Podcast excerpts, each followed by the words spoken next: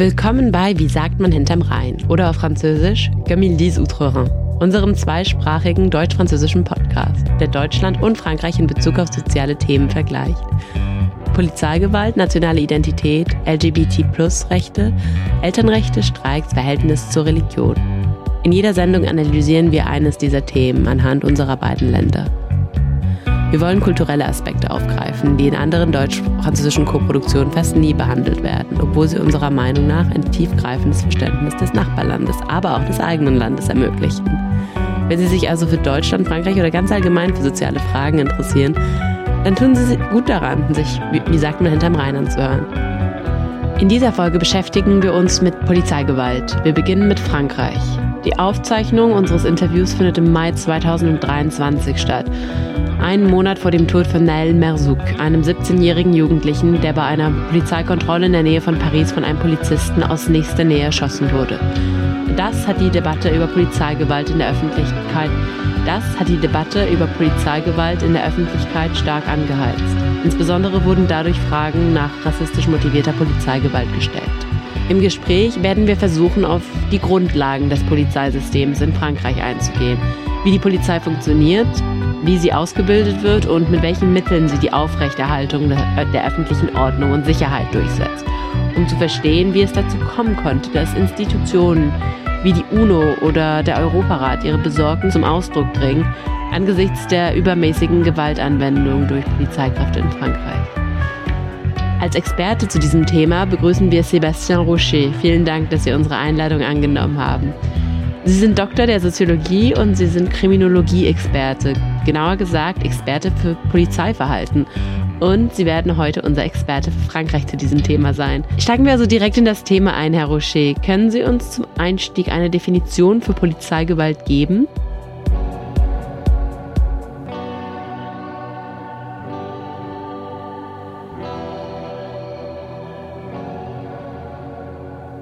Wenn das Wort Gewalt mit einem anderen verbunden wird, wie hier Polizei, dann löst das zunächst eine Debatte über ein wichtiges Thema aus. Ähm, wie zum Beispiel, als man die Probleme im Straßenverkehr thematisieren wollte. Da sprach man zuerst von Verkehrsunfällen und später von der Gefahr des Straßenverkehrs.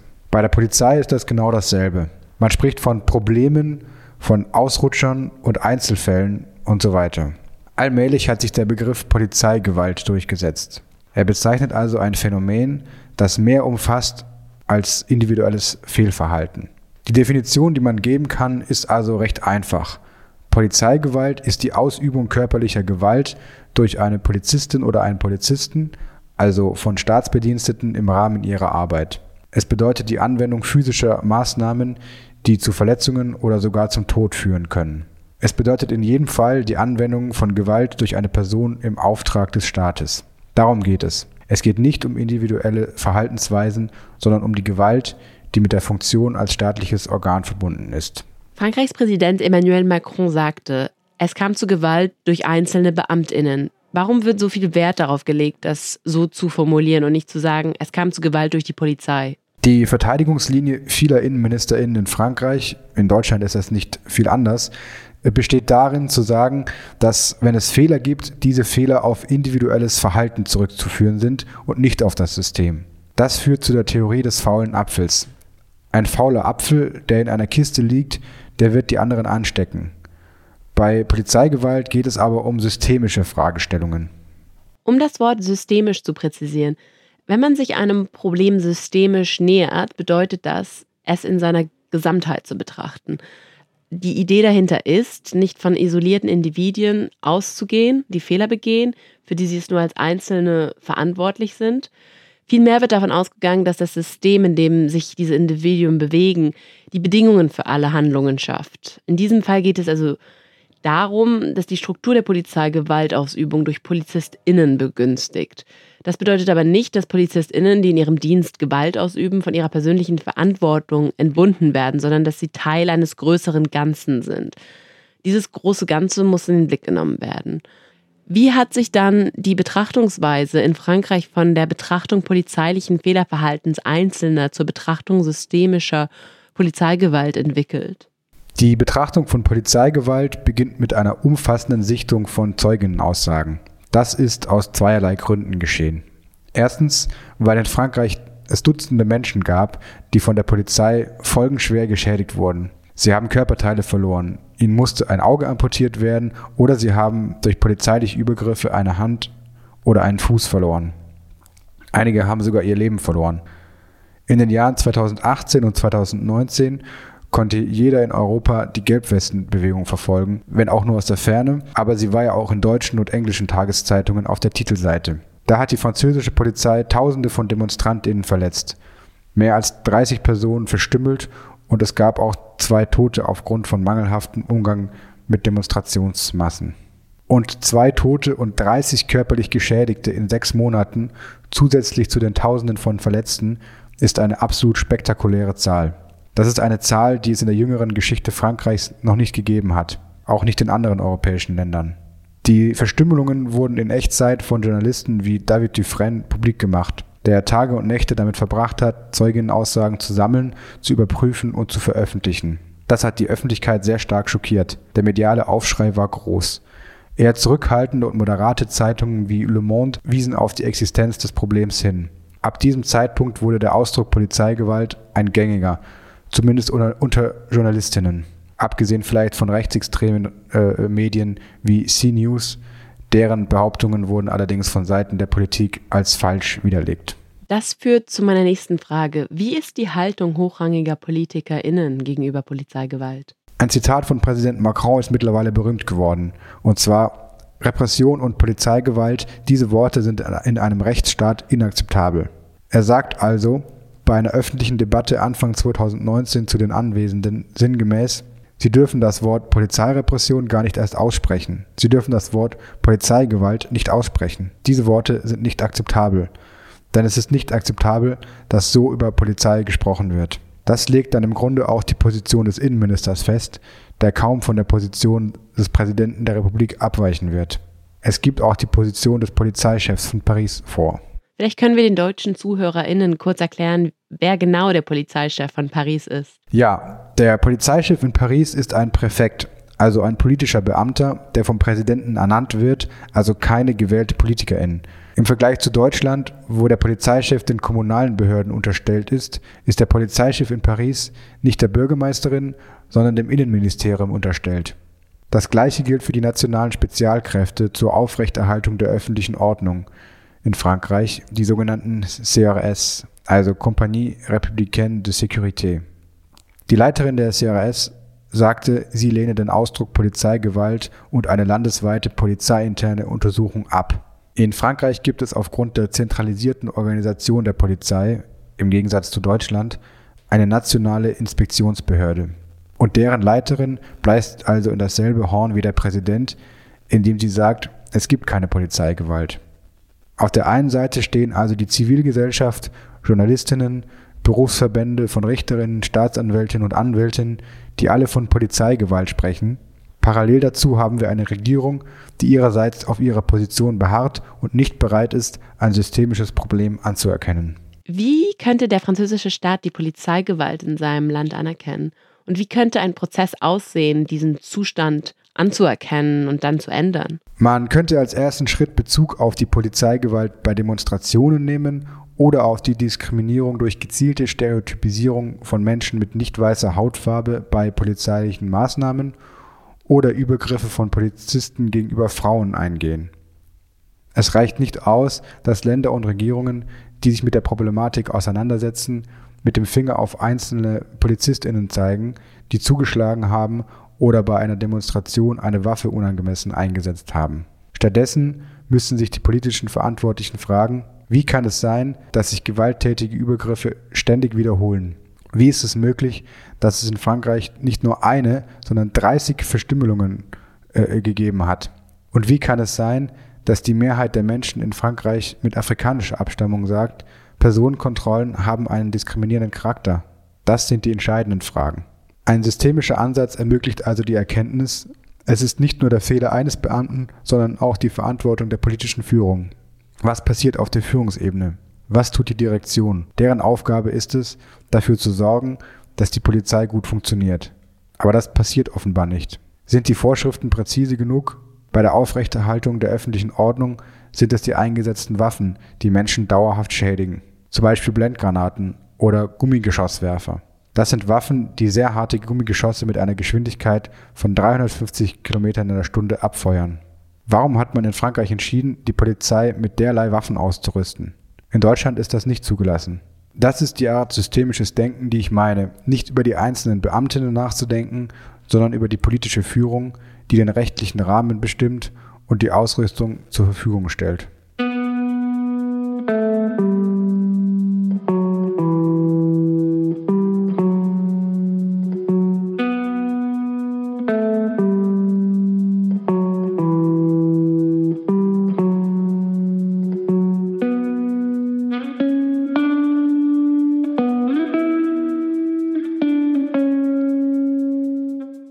Polizeigewalt als systemisches Problem anzugehen, sollte sich der französische Staat also mit der Struktur der Polizei auseinandersetzen.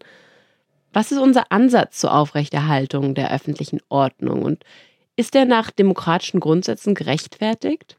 Wie wird bei der Polizei ausgebildet? Welche Kontrollmechanismen gibt es? Und so weiter. Wenn man sich diese Fragen stellt, kommt man weg von der Idee vereinzelter gewalttätiger Individuen oder faulen Äpfeln, wie sie es vorhin nannten, sondern man fokussiert sich eher auf die Hintergrundstruktur in der sich diese Individuen bewegen. Versuchen wir also, das französische Polizeisystem besser zu verstehen. Machen wir zuerst eine Bestandaufnahme der verschiedenen Polizeibehörden in Frankreich? Oder wer ist mit der Polizei eigentlich genau gemeint? Ja, Polizei ist ein sehr allgemeines Wort, das verschiedene Einheiten und damit auch Berufsbilder bezeichnet.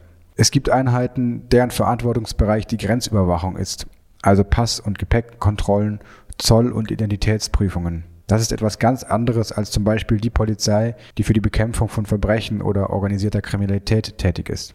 Da gibt es spezialisierte Einheiten, die zum Beispiel bei einer Geiselnahme angreifen. Diese Arbeit hat recht wenig mit einer Arbeit hinter dem Schalter zu tun, die einen möglichen Zollbetrug erkennen sollen. Diese Spezialeinheiten sind eher dafür ausgebildet, vom Dach eines Gebäudes zu springen und in einen Raum einzudringen, in dem sich bewaffnete Personen aufhalten. Das ist ein komplett anderes Berufsbild. Ein weiteres Arbeitsfeld ist das der Kriminalpolizei. Deren Ermittlungsarbeit besteht darin, Beweise zu sammeln und so Akten anzulegen, die es Richterinnen ermöglicht, Anklagen zu erheben und schlussendlich Personen zu verurteilen. Das ist eine sehr geduldige und mühsame Arbeit, bei der man über längere Zeit viele Beweisstücke und Details sammelt. Dann gibt es noch zwei weitere Verantwortungsbereiche. Einer davon ist die Aufgabe, für Sicherheit im Alltag zu sorgen meist durch Streife fahren in den Straßen und das Durchführen von Verkehrskontrollen. Und dann gibt es noch einen letzten Bereich, und zwar die Überwachung größerer Menschenansammlungen. Das sind also alles sehr unterschiedliche Aufgabenbereiche. Vielen Dank für diese Erläuterung. Jetzt haben wir eine allgemeine Vorstellung von den verschiedenen polizeilichen Aufgabenbereichen und können uns fragen, in welchen kommt es am häufigsten zur Polizeigewalt? Polizeigewalt in Frankreich kennt man besonders aus dem Bereich der Aufrechterhaltung der öffentlichen Ordnung, auf Französisch Maintien de l'ordre. In einigen Nachbarländern wird das Überwachung von Menschenansammlungen oder Crowd and Riot Control genannt. Dafür gibt es in Frankreich spezialisierte oder speziell ausgebildete Einheiten wie die CRS und die Gendarmerie. Beide teilen sich die Aufgabe geografisch nach Zonen geteilt. Ungefähr für die Hälfte der Bevölkerung ist die Gendarmerie zuständig für die andere Hälfte die CRS. Gendarmerie und CRS sind also professionelle Kräfte, die dafür ausgebildet sind, die öffentliche Ordnung aufrechtzuerhalten. Daneben gibt es noch viele weitere Sondereinheiten, zum Beispiel die Brigade Anticriminalité, kurz BAC. Die BAC ist eine französische Besonderheit. Es handelt sich dabei um zivile Einheiten, die in Autos durch die Straßen fahren und versuchen, Personen in flagranti, also bei der Begehung einer Straftat, zu ertappen. All diese unterschiedlichen Einheiten existieren, um in Frankreich für Recht und Ordnung zu sorgen. Und diese chaotische Mischung aus einer Vielzahl von Einheiten, die es nicht gewohnt sind, in irgendeiner Form zusammenarbeiten, die nicht die gleiche Ausbildung haben und nicht in denselben Behörden äh, unterstellt sind, hat enormen Schaden angerichtet. Im Alltag kommt es häufig zu Problemen mit Gewalt und Diskriminierung durch die Polizei, die für öffentliche Sicherheit verantwortlich ist, wie es in Frankreich genannt wird. Das sind Beamtinnen, denen man regelmäßig auf der Straße begegnet. Sie gehen oft diskriminierend vor, das heißt, sie kontrollieren überdurchschnittlich viele nicht weiße Menschen. Sie werden häufiger und intensiver kontrolliert und aggressiver behandelt. Wir haben dahingehend zwei französische Städte mit zwei deutschen Städten verglichen, mit dem Ergebnis, dass Diskriminierung durch Racial Profiling in Deutschland geringer ausgeprägt ist als in Frankreich. In dieser Intensität konnte diskriminierendes Verhalten dort nicht festgestellt werden. Wenn man berücksichtigt, ob die kontrollierten Personen zuvor Straftaten begangen haben, dann konnte in Deutschland im Vergleich zu Frankreich eine sehr viel geringere diskriminierende Wirkung der Polizeiarbeit festgestellt werden. Diese Studie bezieht sich nur auf Polizeistreifen im Alltag, nicht auf die deutsche Bundespolizei. Für die sind sehr wohl auch eine Reihe von Anklagen und Diskriminierungsvorwürfen bekannt. Das Problem mit der Polizei in Frankreich ist also hauptsächlich bei der Aufrechterhaltung der öffentlichen Ordnung und in Racial Profiling von nicht weißen Personen festzustellen. Dazu muss man wissen, dass in Frankreich keine Statistiken erstellt werden, in der nach Ethnie unterschieden wird. Dies wird damit begründet, dass der Staat allen Bürgerinnen ohne Unterschied der Herkunft, der Rasse oder der Religion gleich behandelt, weshalb keine derartigen Erhebungen durchgeführt werden. Einige Zahlen gibt es trotzdem.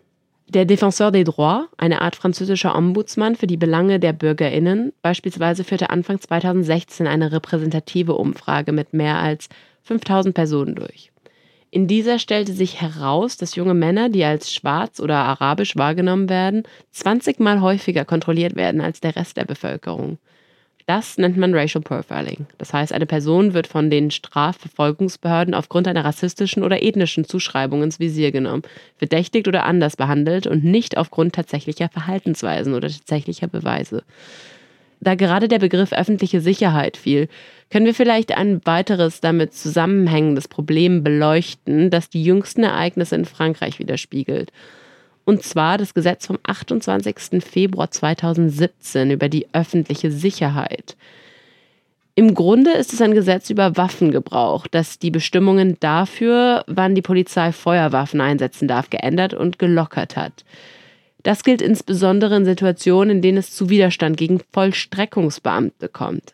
Ein solcher liegt vor, ein solcher liegt vor, wenn eine Person sich weigert, eine Anordnung oder einer sogenannten rechtmäßigen Aufforderung durch eine zuständige Behörde, wie zum Beispiel der Polizei, Folge zu leisten. Vor 2017 galt für PolizistInnen das Prinzip der Notwehr. Das heißt, bei einem Widerstand gegen Anordnungen der Vollstreckungsbeamten durften sie nur dann von ihren Waffen Gebrauch machen, wenn ihr Leben oder das Leben anderer in unmittelbarer Gefahr war. 2017 wurde das Gesetz gelockert und Widerstand gegen Vollstreckungsbeamte ist seitdem eine Erlaubnis für Schusswaffengebrauch. Wenn die Beamtinnen ein Auto nicht anders als durch den Ersatz von Waffen stoppen können und wenn der Fahrer, ich zitiere, wahrscheinlich eine Gefährdung des Lebens oder der körperlichen Unversehrtheit anderer Personen begehen wird. Der große Kritikpunkt an diesem Gesetz ist die große Unklarheit, die von dem Wort wahrscheinlich ausgeht. Dieses kann sehr subjektiv interpretiert werden und das Problem ist, dass eine subjektive Fehleinschätzung den Tod eines Bürgers verursachen kann. Es ist nicht wirklich überraschend, dass seitdem dieses Gesetz in Kraft ist, die Zahl tödlicher Schüsse bei Widerstand gegen Vollstreckungsbeamte stark angestiegen ist. Seit 2017 wurden fünfmal so viele Menschen durch polizeiliche Schüsse getötet, die auf Personen in fahrenden Fahrzeugen gerichtet waren. Ich denke, es ist wichtig, über dieses Gesetz zu sprechen, weil Nael Merzouk unter diesen Umständen starb, genauso wie Alucen Camara 15 Tage zuvor. Vor diesem Hintergrund stellt sich die Frage, wer kontrolliert die Polizei in Frankreich? Die Polizei ist in Frankreich zentral organisiert und daher weder gegenüber Bürgerinnen noch den gewählten Kommunalvertreterinnen rechenschaftspflichtig. Die französische Polizei muss sich nur dem Innenministerium in Paris gegenüber verantworten. Es gibt also keine Rechenschaftspflicht der PolizistInnen gegenüber den Gemeinden und ihrer Bevölkerung. Sie untersteht dem Polizeidirektor oder der Direktorin eines Departements, der wiederum dem Präfekten untersteht. Im französischen System werden alle staatlichen Behörden, die zwar kommunal arbeiten, mit Ausnahme der Justiz und des Bildungswesens, zentral durch den Präfekten oder die Präfektin gesteuert. Die Präfektin wird nicht gewählt, sondern wie gesagt vom Staat ernannt. In Deutschland zum Beispiel sind die Innenministerinnen der verschiedenen Bundesländer für die Polizei verantwortlich. Sie sind gewählte Vertreterinnen. Ähnlich ist es in England, wo die Polizeiadministration lokal in 43 Regionen unterteilt ist. In Frankreich gibt es so etwas nicht. Das ist ein erster Erklärungsansatz, warum die Polizeileitung in Frankreich kein Interesse daran zeigt, ihre Einheiten engmaschig zu kontrollieren. Sie ist von jeglicher Kritik der EinwohnerInnen einer bestimmten Stadt oder Region isoliert.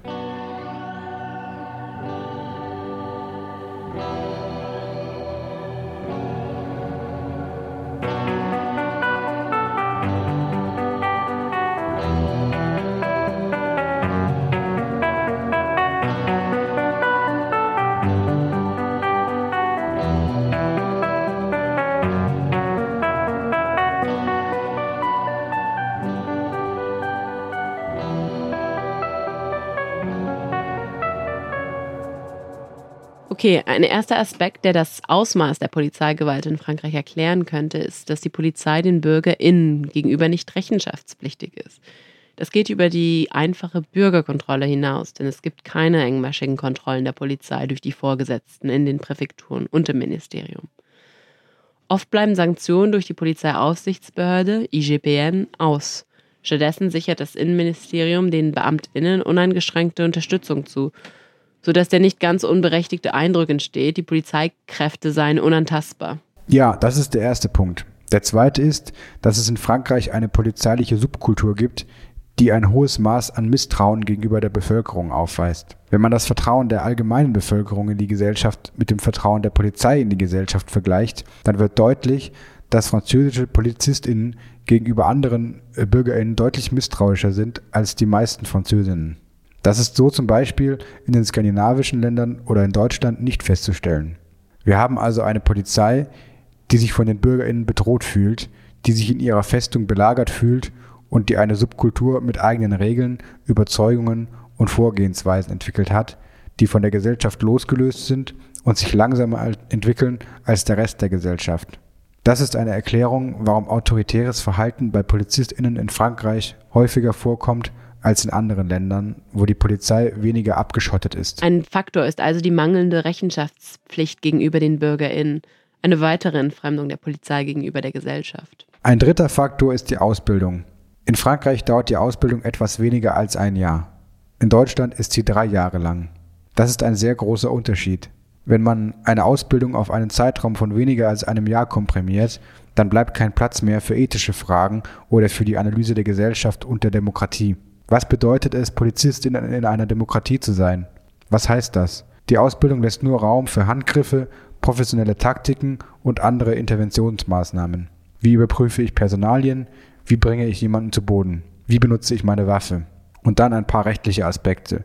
Wie leite ich ein Strafverfahren ein, durch das Zeugenaussagen entkräftet werden können oder das es ermöglicht, diese Person anzuklagen? Wir haben in Frankreich ein Ausbildungssystem, das im Vergleich zur Komplexität des Berufes viel zu kurz ist. Ein dritter Faktor ist die technisch-praktisch ausgerichtete Ausbildung, in der PolizistInnen in der Fragen zu Ethik und Demokratie keine Rolle spielen. Ist ein weiteres Problem, dass das Ausbildungssystem der Polizei in sich geschlossen ist? Ja, es sind PolizistInnen, die andere PolizistInnen unterrichten. Im Gegensatz dazu gibt es in Deutschland sogenannte offene Polizeiuniversitäten. Das heißt, es sind nicht ausschließlich Polizeibeamtinnen, die dort unterrichten. Und die dreijährige Dauer ermöglicht es auch, Grundlagen in den Sozial- und Politikwissenschaften zu vermitteln und nicht nur die Praxis zu exerzieren. Es können extrem wichtige Fragen behandelt werden, wie die nach dem Sinn der Polizeiarbeit in einer Demokratie. Denn eine Polizistin sollte beispielsweise auch die Bedeutung des Begriffs Bürgerrecht kennen. Kommen wir zur Aufrechterhaltung der Ordnung bei Demonstrationen zurück. Das ist eine ziemlich heikle Angelegenheit. Es gibt viele Leute, die behaupten, Demonstrierende und insbesondere die sogenannten Casseurs, also Schläger, würden die Polizei provozieren die dann nur auf diese Provokation reagieren würde. Welche Antwort haben Sie auf diesen Diskurs, der vor allem medial vorhanden ist? Wenn Sie Polizei und Demonstrierende einander gegenüberstellen, wird jede der beiden Gruppen sehr aufmerksam auf das Verhalten der anderen achten. Es findet eine Interaktion statt. Wenn Demonstrierende beispielsweise Steine auf Polizei werfen, dann wird die Polizei darauf reagieren. Wenn die Polizei Geschosse abfeuert oder auf am Boden liegende Demonstrantinnen einschlägt, dann werden die Demonstrierenden auf die Angriffe der Polizei reagieren. In dieser bestimmten Situation beeinflussen sich beide Parteien also gegenseitig. Besteht die Rolle der Polizei in solchen Fällen nicht eigentlich gerade darin, nicht auf mögliche Provokationen einzugehen, sondern vielmehr die Situation zu deeskalieren? Seit den 1970er Jahren ist die Strategie der deutschen und der französischen Polizei nicht so unterschiedlich. In beiden Fällen haben Polizistinnen gelernt, zu versuchen, die Demonstration und die Polizei auf Distanz zu halten. aber sie tun dies auf sehr unterschiedliche Weise. In Frankreich hat es sich etabliert, diese Distanzierung durch den massiven Einsatz von Waffen durchzusetzen. Zuerst mit Holzstöcken, dann mit verschiedenen Offensivgranaten oder Sprenggranaten. Und heute eben Gummigeschosswerfer, die so harte Geschosse abfeuern, dass sie Schädeltraumata verursachen können. Diese sind in etwa vergleichbar mit Traumata, die man erleidet, wenn man Opfer eines schweren Autounfalls wird. Die Polizei in Frankreich ist also viel aggressiver ausgerichtet als die Polizei in Deutschland. In Frankreich greift die Polizei also auf militärisches Gerät zurück, wenn es um die Aufrechterhaltung der öffentlichen Ordnung geht. Die Polizei in Deutschland ist ebenfalls mit Unruhen konfrontiert. Sie wird auch angegriffen, aber dort werden Wasserwerfer eingesetzt, die viel weniger Schaden anrichten. Wenn man von einem Wasserwerfer getroffen wird, kann man durchaus auch verletzt werden, was in Deutschland auch schon passiert ist. Wenn man aber von einem Gummigeschoss am Kopf getroffen wird, dann wird man auf jeden Fall verletzt und trägt vielleicht sogar bleibende Schäden davon. In Deutschland sind die Möglichkeiten also beschränkter. Gummigeschosse oder Granaten sind verboten. Sie sind der Grund für die in Frankreich beobachteten Verletzungen mit bleibenden Schäden und Verstümmelungen. In Deutschland üben Polizeibeamtinnen vergleichsweise zurückhaltender Gewalt aus. Darüber hinaus gelingt es dort besser, aggressive Personen von den übrigen Demonstrierenden zu trennen. Das hat sich in Deutschland seit den 1970er Jahren entwickelt. Die Polizei war damals mit linksextremen Bewegungen wie der Roten Armee-Fraktion konfrontiert. Im Kampf gegen linksextreme Gruppen versuchte die Polizei, einen Effekt der Solidarisierung der Öffentlichkeit mit den Demonstrationen zu vermeiden. Das heißt, sie war in der Lage, zwischen den Personen, die sie angriffen und mit Wurfgeschossen bewarfen, und der großen Masse friedlicher Demonstrierenden zu differenzieren. In Frankreich ist das nicht der Fall. Hier ist die undifferenzierte Gewaltanwendung die Regel. Das bedeutet, dass alle von polizeilicher Gewalt betroffen sein können, auch wenn nur bestimmte Personen in einer Demonstration an gewalttätigen Aktionen beteiligt sind. In Deutschland findet also zu einem gewissen Grad eine Differenzierung des Verhaltens der Demonstrierenden statt, wohingegen in Frankreich der Ansatz ist, die Demonstrierenden als einen Block zu sehen und das Mittel der Angst gegen die gesamte Demonstration einzusetzen. Das ist das System der Abschreckung, das wir in den letzten Monaten in Frankreich gesehen haben. Man nimmt so viele Menschen wie möglich provisorisch fest und schickt alle in Beugehaft. Es werden Granaten in Gruppen gefeuert, die absolut nicht aggressiv sind, manchmal sogar in Gruppen, die sich zurückziehen, und es werden Strafen verhängt gegen Leute, die zum Beispiel einfach nur auf Töpfe und Pfannen klopfen. In Frankreich wird also eine Politik der Einschüchterung betrieben. Man versucht, den Menschen auf der Straße Angst zu machen, damit sie aufhören zu demonstrieren. Das ist in Deutschland so nicht zu finden.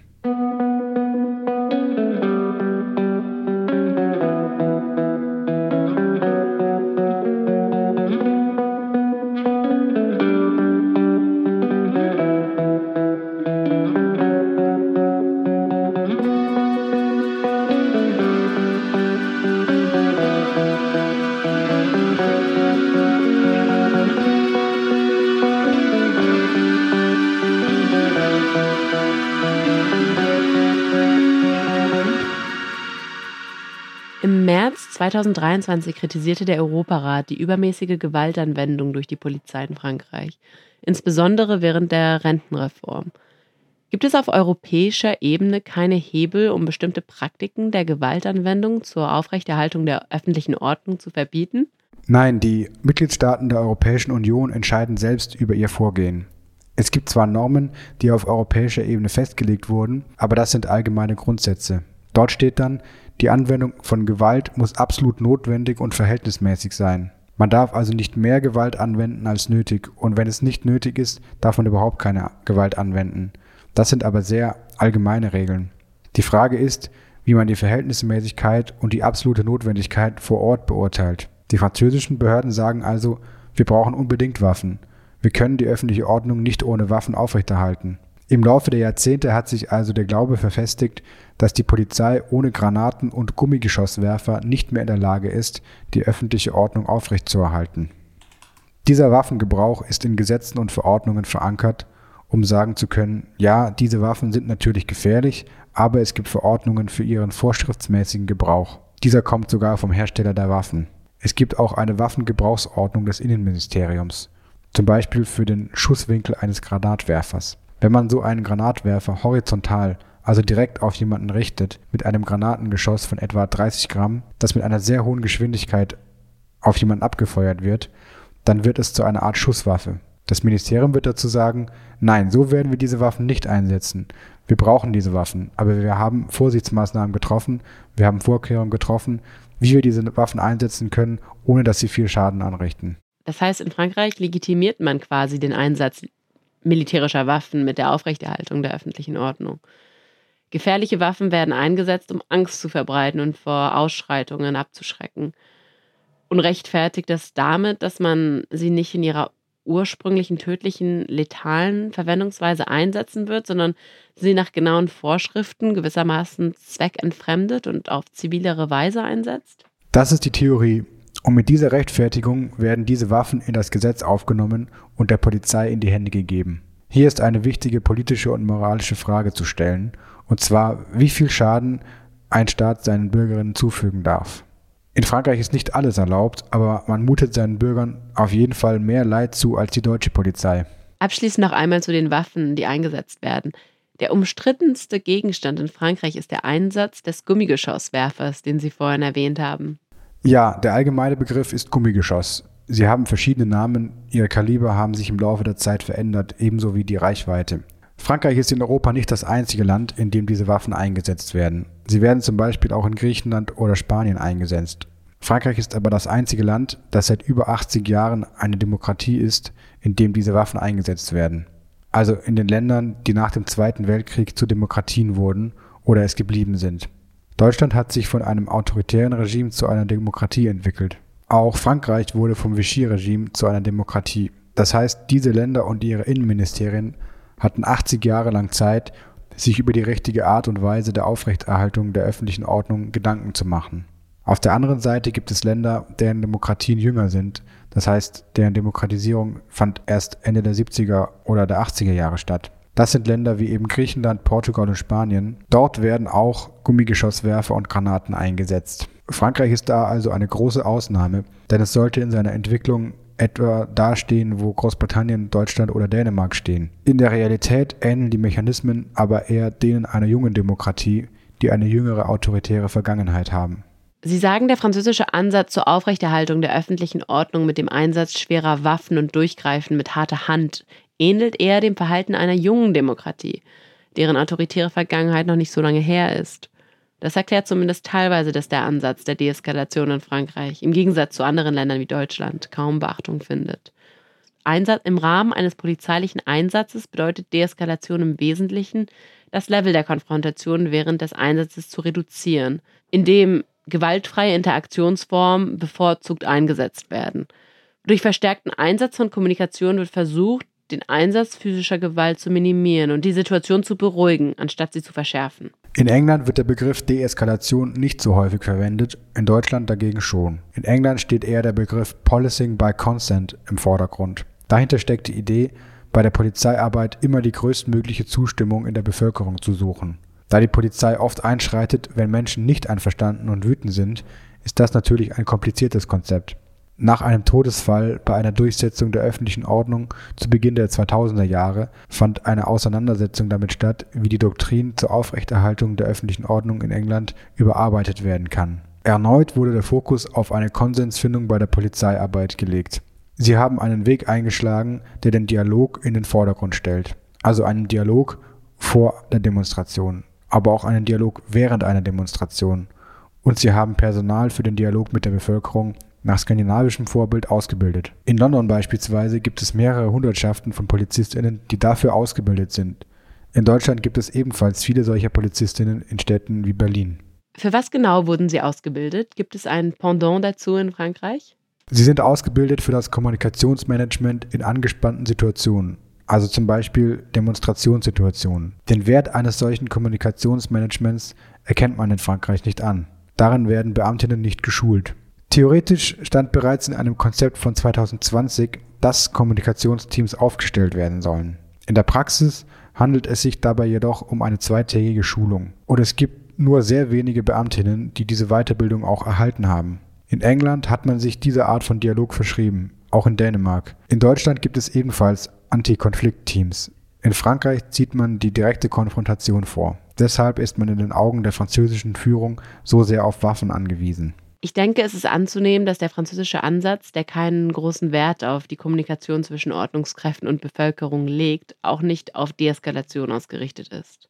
Ja, das französische Modell ist absolut nicht darauf ausgerichtet, Druck abzubauen, sondern vielmehr ein Eskalationsmodell. Der Fokus liegt darauf, immer stärker zu sein und mehr Mittel zur Verfügung zu haben als die gegenüberliegende Seite.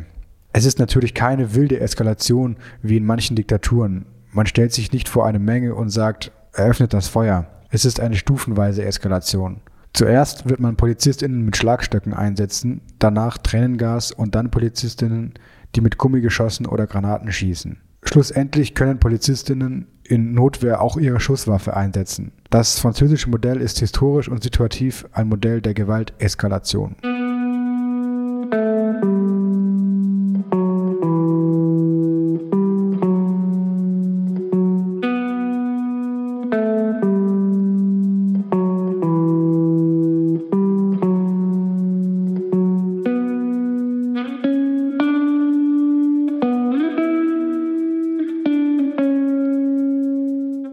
Und weil Sie gerade historisch gesagt haben, könnten Sie uns vielleicht eine kurze Übersicht der großen Ereignisse im Zusammenhang mit Polizeigewalt in der französischen Geschichte geben? Ich denke, dass HistorikerInnen eine große Arbeit geleistet haben, insbesondere zu den Ereignissen in Paris 1961 und 62. Im Jahr 1961, mitten im Algerienkrieg, versucht die Nationale Befreiungsfront, FLN, die über große Netzwerke in Paris verfügt, Unterstützung in Paris zu mobilisieren und verübt eine Reihe von Anschlägen in der Hauptstadt. Wir befinden uns also in einem Klima, in dem Paris einem Ort des Bürgerkriegs gleicht, während in Algerien Krieg herrscht.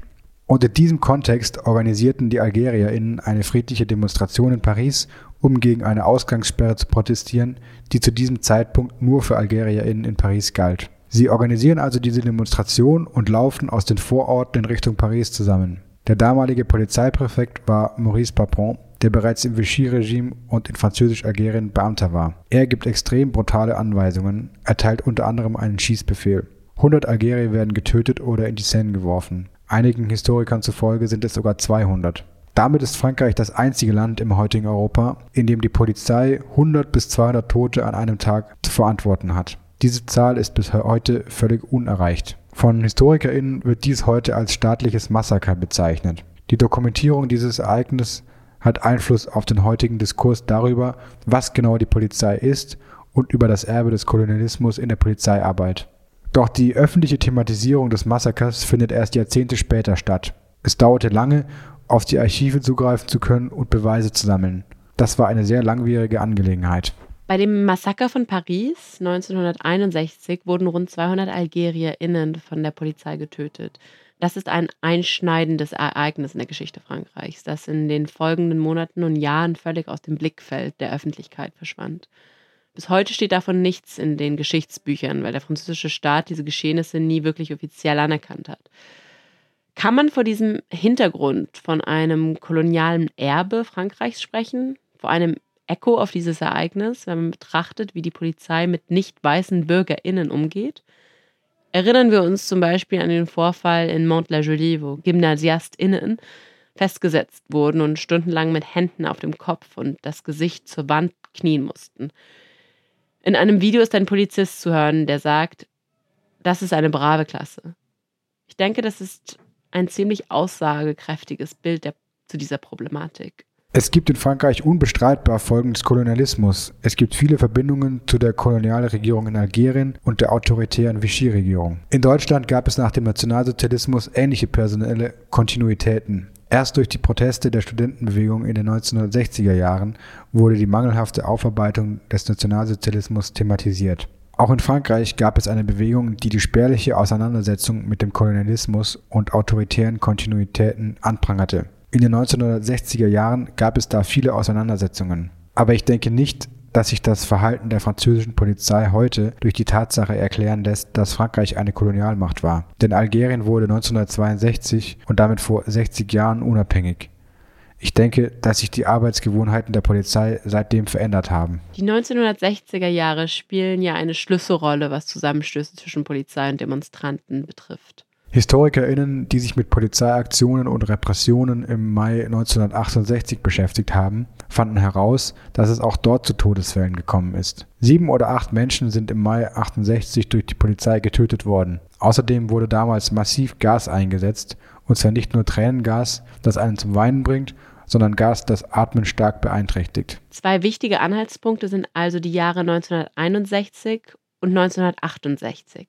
Wodurch sich wirklich einiges geändert hat, war die Bewegung der Gelbwesten. Denn seit 2005 häuften sich die Beweise für Polizeigewalt hauptsächlich in den Vorstädten. Seit Mitte der 2000er wurden Verletzungen durch den Einsatz von Gummigeschossen registriert, die zu dauerhaften Schäden führten, zum Beispiel zum Verlust des Auges. Aber in diesem Fall bezogen sie sich nur auf benachteiligte Menschen in ärmeren Gegenden oder Vororten. Das mediale Echo war eher gering.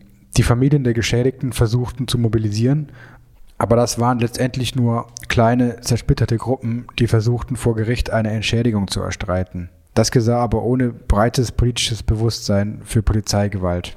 An dieser Stelle möchte ich gerne darauf hinweisen, dass 2005 ein weiteres wichtiges Ereignis stattfand. Und zwar die sogenannten Unruhen von 2005 in französischen Banlieues. Auch wenn nicht viel darüber gesprochen wurde und wird. Diese Unruhen wurden durch den Tod von Ziad Benar und Bouna Traoré ausgelöst. Die beiden Teenager wurden am 27. Oktober 2005 in einem Elektrizitätswerk durch einen Stromschlag getötet, als sie versuchten, einer Polizeikontrolle zu entkommen. Drei Tage später kam es dann zu Unruhen, die in Clichy-sous-Bois begannen, sich dann auf ganz Saint-Denis und später auf fast 300 weitere Gemeinden ganz Frankreich ausbreiteten. So stark, dass für drei Monate der Ausnahmezustand verhängt wurde. Mitte November ließen die Unruhen nach und die Bilanz der drei Wochen ist und war 3000 Festnahmen und drei weitere Tote. Über das ganze Jahr 2005 hinweg hat es große Spannungen aufgrund von Polizeigewalt gegeben. Und vor allem die BewohnerInnen der Arbeiterviertel protestierten gegen die Polizeigewalt. Das waren in Länge Umfang beteiligter Gemeinden der medialen Aufmerksamkeit und das Ausmaß der Gewalt die größten Proteste seit Mai 1968.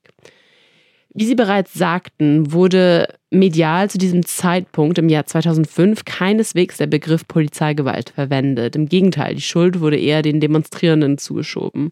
Und man fokussierte sich insbesondere auf die schlechten Zustände der Vorstädte, was im Übrigen Anlass für die Entladung rassistischer Stereotypen war. Und um zu den Gelbwesten zurückzukommen, eine zweite Anmerkung noch. Ähm, und zwar, Sie sprachen von einzelnen Gruppierungen, die für Entschädigungen für die Opfer von Polizeigewalt einsetzen. Es gibt seit kurzem in Frankreich mehrere Kollektive und Vereinigungen, die sich gegründet haben, um rassistisch motivierte Polizeigewalt aufzudecken und Entschädigungen zu fordern. Sie haben einen ziemlichen starken Einfluss auf die öffentliche Debatte, insbesondere das Comité Adama, das sich als Reaktion auf den Tod von Adama Traoré gegründet hat, der am 19. Juli 2016 bei einem Polizeieinsatz getötet wurde. Sie sagten das erste Mal, dass es einen breiteren Konsens darüber gab, dass das Problem der Polizeigewalt existiert mit der Gelbwesten-Bewegung.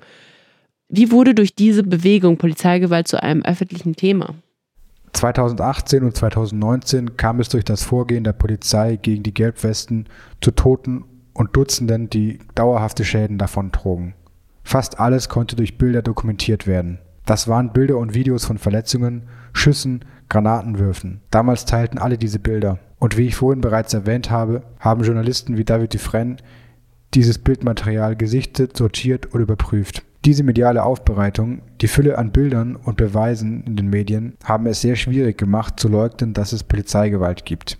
Ab diesem Moment hat sich der Begriff Polizeigewalt etabliert. Dieser wurde nach und nach durch das Bekanntwerden von weiteren Fällen der Diskriminierung und gewalttätigen Übergriffen der Sicherheitspolizei im Alltag bestärkt. Das heißt nicht bei Demonstrationen, sondern im Rahmen der täglichen Polizeiarbeit, also der Durchführung von Kontrollen und so weiter. Es gab zum Beispiel die Affäre Theo oder auch Cédric Chouviat, der in den Straßen von Paris von Polizisten erstickt wurde, obwohl Personen die Situation und die gesamte Kommunikation zwischen den Polizisten und Cédric Chouviat filmten und wie er die Polizisten anschrie, dass man ihm so stark auf die Brust drückte, dass er nicht mehr atmen kann. Auch hier waren es also die Bilder, die dazu führten, dass sich der Begriff Polizeigewalt in der öffentlichen Debatte etablierte. Es gab aufgrund der geteilten Bilder und Videos unbestreitbare Beweise für die von der Polizei ausgeübte Gewalt. Die Bürgerinnen selbst spielten eine wesentliche Rolle, indem sie die Informationen weiterleiteten.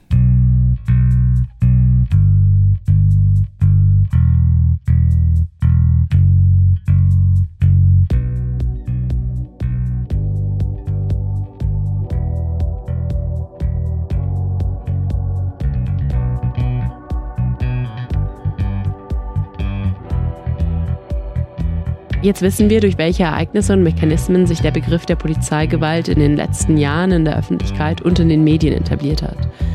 Wir halten es auch für wichtig, daran zu erinnern, dass Polizeigewalt zwar jeden treffen kann, wie man bei der Gelbwestenbewegung oder bei, den, bei der umstrittenen Rentenreform sehen konnte, dass aber die Opfer in überwiegender Mehrheit schwarze und arabische Männer waren und sind.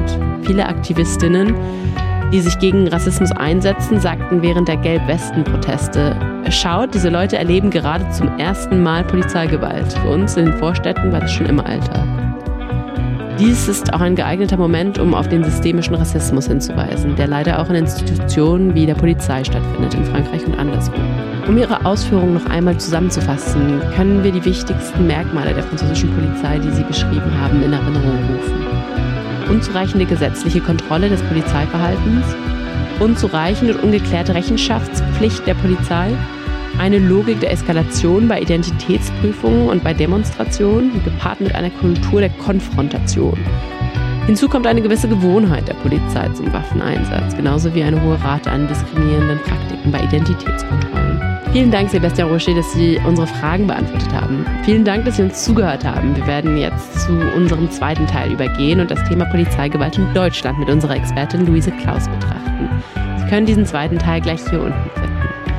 Im Namen aller Beteiligten soll diese Episode allen Menschen gewidmet sein, die als Folge polizeilicher Maßnahmen in Frankreich zu Tode gekommen sind. Tina Seba Lamartine, Naël Merzouk, Rémi Fraisse, Ziad Bena, Bouna Traoré, Babacar Goué, Adama Traoré, Zineb Rodouane, Alain Lambin, Cédric Chouvia, Ali Ziri, Claude Jean-Pierre, Amadou Koumé, Liu Shaoyao, Louise Bicot, Aboukar Fofana, Philippe Ferrière, Ibrahim Abba, Mohamed Gabzi und all die anderen. Wie sagt man hinterm Rhein ist ein Podcast konzipiert und moderiert von Atina Gendry und unterstützt vom deutsch-französischen Bürgerfunk. Valentin Sisman hat den Schnitt und die Audiomischung dieser Sendung vorgenommen. Für die Musik ist Jean Chocheras verantwortlich und Jean Lazenec hat die redaktionelle Leitung. Für die deutsche Synchronisation dieser Episode hat Jan Schwarz aus dem Französischen übersetzt und lieh auch unserem Experten Sébastien Rocher seine Stimme. Florence de Schlichting ist die deutsche Stimme von Journalistin Atina Gendry. Sie finden diesen Podcast auf allen gängigen Hörplattformen sowie überall da, wo es Podcasts gibt. Wenn er Ihnen gefallen hat, zögern Sie nicht, diese Sendung weiterzuempfehlen. Bis bald!